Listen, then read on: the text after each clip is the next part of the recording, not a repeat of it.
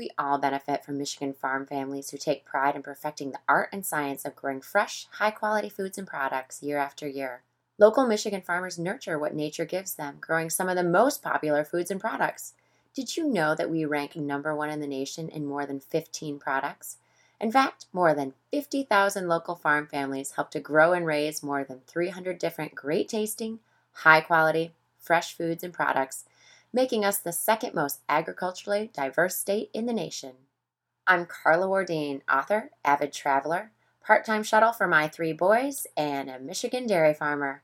I'm genuinely curious about what other farmers do on a daily basis, on or off the farm, and I'm here to share their stories. Thank you for joining the Michigan Grown, Michigan Great podcast. Today's story and others are available at michigangrown.org. Hello, everyone. Today with us we have Matt Schaller, and Matt is president of Ag Community Relief. Matt, how are you today? I'm doing great. How are you doing? Great. Thanks for asking. Matt, can you tell us what Ag Community Relief is? Um, Ag Community Relief is a nonprofit organization that we started in March of last year. Um, it's it's basically an agricultural disaster relief group and uh, we got our start when the wildfires rolled through Kansas, Oklahoma, and Texas. And um, we we never really had any intentions on starting something like this, but as we got the help in those folks down there, we created this really good network of people, and we thought it'd really be a shame to kind of let it fizzle out. So we decided to get organized, and some people stepped up to cover the costs that are associated with that because they liked uh, the idea of what we were doing and now over a year later, we've helped in all many different disasters from wildfires to droughts, uh, hurricanes in Texas and Florida last year, and uh, now we're kind of gearing up to help some people down here in the Carolinas this year. That is so interesting, and I'm guessing that the ag community relief part of it is because there were so many needs specific to agriculture in these disasters. Yeah, and um, like the initial, uh, let's just say the initial job that we did was uh, load up hay to head down to help ranchers there in Kansas and Oklahoma, and um, everyone associated with with that run is involved in agriculture or uh, trucking in some way or fashion, and uh, we decided that there's a real need there to help other farmers and ranchers throughout the country uh, because they kind of get left out. I mean, FEMA steps in to help people, the Red Cross steps in to help people, but there isn't really uh, a go-to for farmers when when there's that need, and, and the need is great after a big disaster like that. In seeing this need and being in the industry you're in, what is your ag background? Uh, so I uh, kind of grew up in the city, to be honest with you.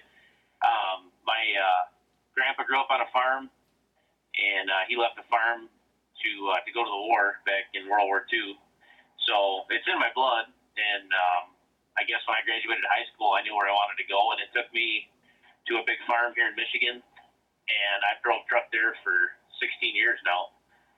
Um, and then I've raised hay on my own, and uh, we've had horses and some cattle here and there, but uh, yeah, mainly truck driving, I guess, is my big thing around the farm. Truck driving and then apparently saving people and animals. So, uh, two part job there. yeah, it's come to that. so, when you are dealing with people and talking about the different disasters, what image of farmers do people have uh, that you see? Well, the, the people that we've come to help um, are all in the the farm industry, you know. So so they the, these people are are really hard up for help when you when you find them, and I think a lot of people can can understand this, but they're not ones to want to ask for help. So we we come across these folks, and and you basically got to show up at their door with with what they need and say, hey, you know, we're here to help. This is this is what we're doing, and and uh, they you know, give you that big firm handshake, and they're happy to see you. Uh, they can be pretty emotional. I mean, these guys don't think anybody's coming to help them there, and then when you you show up with something that really, um, oh, I don't know, it makes a big difference. But um, we've also found that our organization is starting to, to get out there and people recognize the name a little bit. And we're not just supported by farmers and ranchers. We've got people all over the place wanting to, to help because they know that um, agriculture is really the backbone of this country. And um, when they can do something to help or they can learn about uh, things that they might not know about, it seems to uh, connect with them, you know. I do know, and it seems like your different relief efforts certainly uh, have a variety of them. I know with the fire that fires that was a giant one, but also the other day you mentioned something about an equine rescue. What was that about? Um, well, the uh, the equine rescue that I was uh, referring to there is, uh, oh, we got connected with a guy named Jim down in uh, Aiken, South Carolina and uh, he's got an equine rescue down there, and they also help uh, veterans and uh, folks with disabilities. Um, and they use the horses to as a therapy tool to help these people. And um, he's been our contact with this current hurricane situation and been feeding us information and things like that. So um, we help on a large scale, which is kind of where we got started, which probably isn't the the place you would normally think that you would want to start something like this, but something uh, giant. That's the way it, yeah, that's the way it happened, and and we've come back from that, and now we've helped on small, you know, local disasters, uh, barn fires. Earlier this summer, there was a family down in southern Michigan that um, seen their barn go up in flames, and the kids lost their 4-H animals in that fire. Oh. So we were able to to get them some things rounded up and get them some animals in time that they could get them registered for the fair. Uh, so that's kind of a little idea of what we do on a smaller scale. Small scale, big scale. What needs are you seeing in the Carolinas right now with the hurricane situation? It's it's going to be a different one. I mean, every one of these disasters brings out different needs, and it seems like with this current situation, there's a lot of farms and a lot of rural communities that are just cut right off and isolated uh, due to the flooding and the bridges that are knocked out. Uh, some of the roads have even washed away, so they're having to uh, line up some helicopters through the National Guard to fly in hay and fly in different things that these guys need. So it's still pretty early yet. Um, I, I had a conversation with uh, Jim last night, and they're they're just now getting some hay out to some guys, and um, his phone was ringing off the hook yesterday for that um, I'm sure over the next couple days we're going to get a lot more specifics uh, with people requesting things, and um, I know um, dry bedding is going to be another big need down there. So we're going to keep in touch with Jim and and see how it develops. Yes, because when everyone around you is affected, the materials just aren't in the area. They're not in the disaster area. Yeah, that's exactly right. So, um, to go back to the fires that we helped with there last year, um, I mean, it was shoot 30, 40, 50 miles out of the fire zone before you could find anything, and even that was, you know, getting pretty well picked over. So on our way down, we ended up stopping oh a good 100 miles outside of the fire zone and and packing the trucks full of uh, fencing materials and different things like that, and trucking it in with us. But um, that's why our group kind of came to be was that you know we're willing to transport things from outside of these disaster zones into uh, because they can't they can't find the needs there. So uh, with our organization, we find that uh, transportation costs is a, is a real big expense when doing something like this. So it's something that we're always looking to streamline and um, kind of make really efficient, so we're not spending you know an exorbitant amount of money on, on trucking these things in there. Now, when you say we, I know that again you do drive truck, but who else is helping you? Who else uh, helped found this with you? Um, so there's a, a real tight group of uh, eight of us, and I should probably have everybody's titles right in front of me here, but I don't. so uh, quite all right. Uh, Eddie Faley, um, he's our vice president. Uh, he is a store manager at uh, Helena there in Imlay City, Michigan. Um, he was key to this. Um, Gordon Farms out of uh, Croswell, Michigan. Um, Christy Gordon is our secretary, and her and her husband uh, were kind of the. I guess when I put it out there that we were looking for a load of hay in the beginning, uh, she jumped on it and was making calls, and pretty soon, the two trucks that we were looking to fill were overloaded, and we needed more trucks, so they stepped up to donate trucks and donated barn space to house everything that we were getting in. Um, my wife Jenna, she's our uh, treasurer, and we've got uh, half a dozen others that are kind of scattered throughout the state of Michigan here that help do things from our web design to, um, you know, we we have advertising, we have, gosh, all kinds of little things there that you wouldn't realize that an organization like this would need, but uh, everybody's kind of got their own little specialty that they're good at, and that's where they fit in. I remember seeing all the pictures and the videos of the convoys that were going out last year. How were you able to take the support from the time during the fires and apply it to later disasters? Um, with the with the initial run that we made, um, Christy Gordon created a Facebook page, and truthfully, before all this took place, I was never a real big social media person. I just, you know, never really had time for it and whatnot. But uh, she put up a Facebook page so that the people that donated to our um, initial trip could watch our progress down there and see where their donations were going, and then keep in touch with those folks and watch them as they rebuild and get back on their feet. So um, through doing that, what we thought was going to be a small group of maybe a hundred or two hundred people uh, blew up over that first weekend into a Facebook page that's now um, close to 7,500 people strong from people here in Michigan to, I gosh, I don't know, a dozen or two dozen states wow. across the country where people kind of picked up on what we were doing, was watching it through the Facebook page, and then went off and created their own version.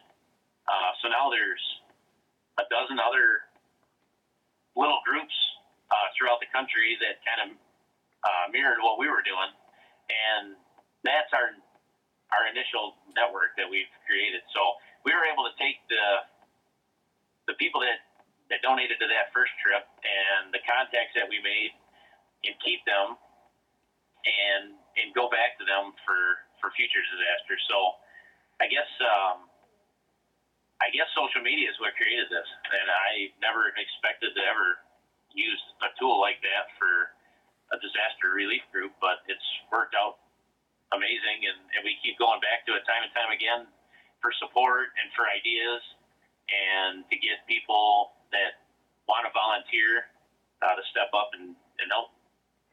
That is wonderful. Yes, it is a great tool when used correctly. So I'm happy that you were able to find success with that.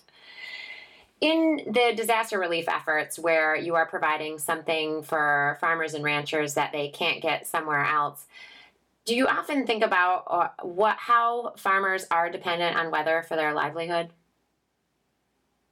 Yeah, and um, you know, farmers, they're uh, I don't know. I think every farmer is an optimistic gambler because they depend on on weather for everything they do, and weather is such an unpredictable uh, piece of this puzzle here that I get that we call farming. And um, you know, whether it's getting the crops in the ground, um, raising livestock through the summer, uh, in the winter for that matter, um, in harvest. I mean, every everything that we do is revolves around the weather. So these uh, these disasters in recent years have gotten progressively worse, and um, that's I guess that's where we fit in is taking care of guys when the weather really turns to its worst. But um, it's it's definitely a big player in everything that we do. Yes, thank goodness for the optimistic gamblers out there, all of them. do you also deal with efforts before a disaster happens, like how to prepare a farm for the worst? Um, we've been asked, you know, what they can do to prepare uh, for different disasters, and like, um, and some of this stuff is just things that we've picked up on in talking to these people that have gone through it. But with the fires, um, you know, something as simple as keeping your grass cut real short uh, around the farm. Because uh, when the grass fires move through, you know, they're looking for fuel to burn. And if there's no fuel there around the farm, then, then the fire's going to fizzle out. We've seen many, many uh, houses and barns and things like that saved just because of that one simple thing. In looking at your different efforts in starting essentially a second job here, what specific instances do you look at as a reason to do this? Um, my main, I guess my main focus behind not doing this necessarily, but following through with it is uh, is to teach my son. I've got a, nine year old son, and you know these kids, whether they're young or in their teens, they're learning on what we're doing every day. So if we can be good examples and teach these kids right, I think it's going to make for a better place down the road. So when uh, the idea was floated out there about creating this organization, I thought, what a better opportunity to teach, you know, my kid and and the other kids out there that if you uh, if you put your mind to doing something and you want to help people, um, you know, you can really make something out of it. And you formed essentially, it seems like a family business. You said your wife works as the treasurer and you have your son. And where do you all live?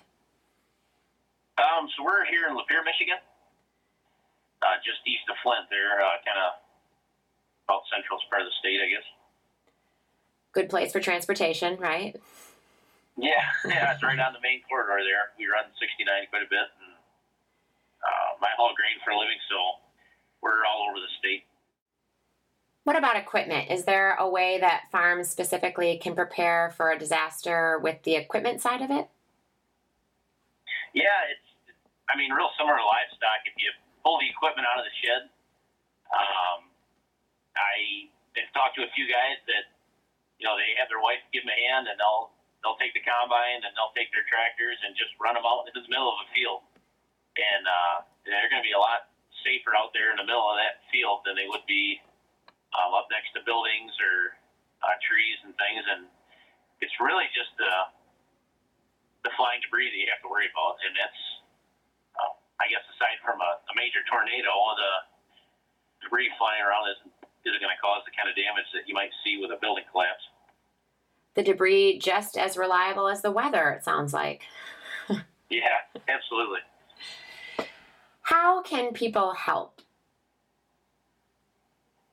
Well, um, you know, our organization was created to help people, but but we don't feel like we're the only place that people can help by any means um, even in locally in our community, you know, you can get involved with um, other similar organizations to ours. There's, um, you know, your local FFA club and uh, 4-H club and things like that. They've they've all got networks throughout your community, so they're good ones to get in touch with um, right after a disaster hits.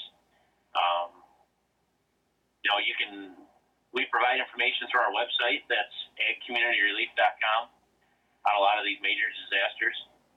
Um, you can get a hold of any of us if you're interested in helping. Uh, we always are looking for volunteers.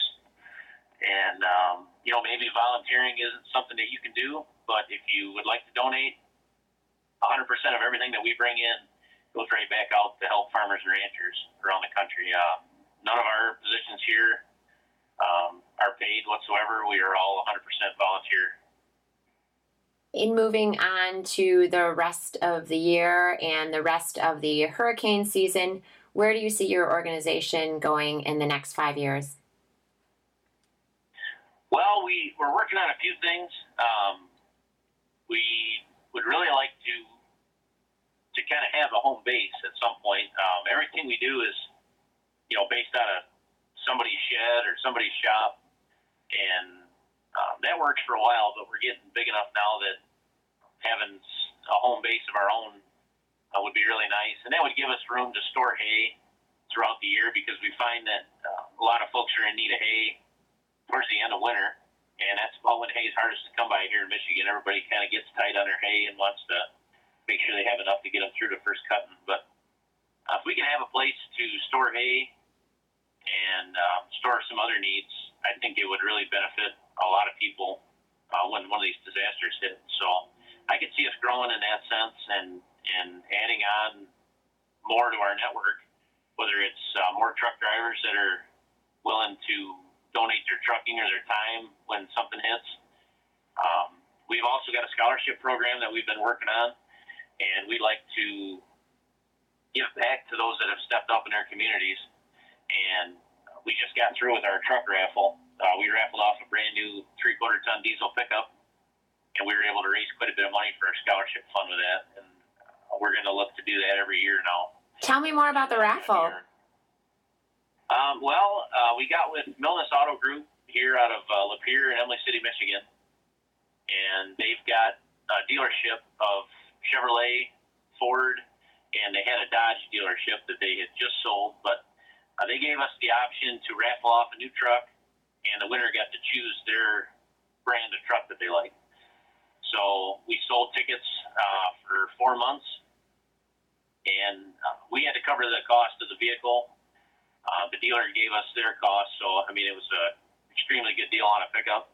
And with the money raised from that, above and beyond the cost of the truck, we were able to put all that money into the scholarship fund.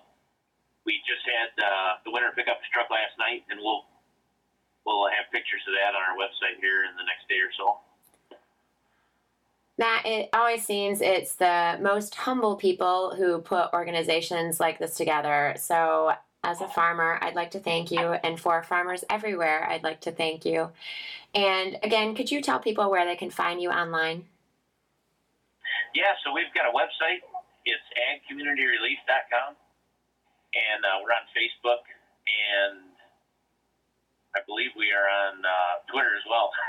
I don't. Uh, I don't do the Twitter part of it, but um, we're on there as Ag Community Relief also. So you can find updates on what we're doing, and uh, our scholarship program is on there, and we encourage people to go on there and uh, read about it a little bit, and maybe you're, you know, maybe somebody in your family qualifies for the scholarship, and I believe this year our uh, deadline is going to be in March. So look for information on that on the website.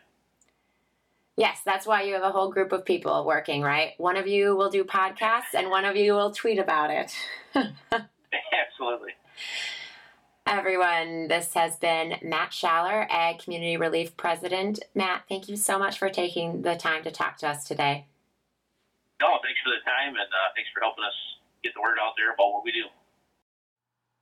Thank you again for joining the Michigan Grown, Michigan Great podcast.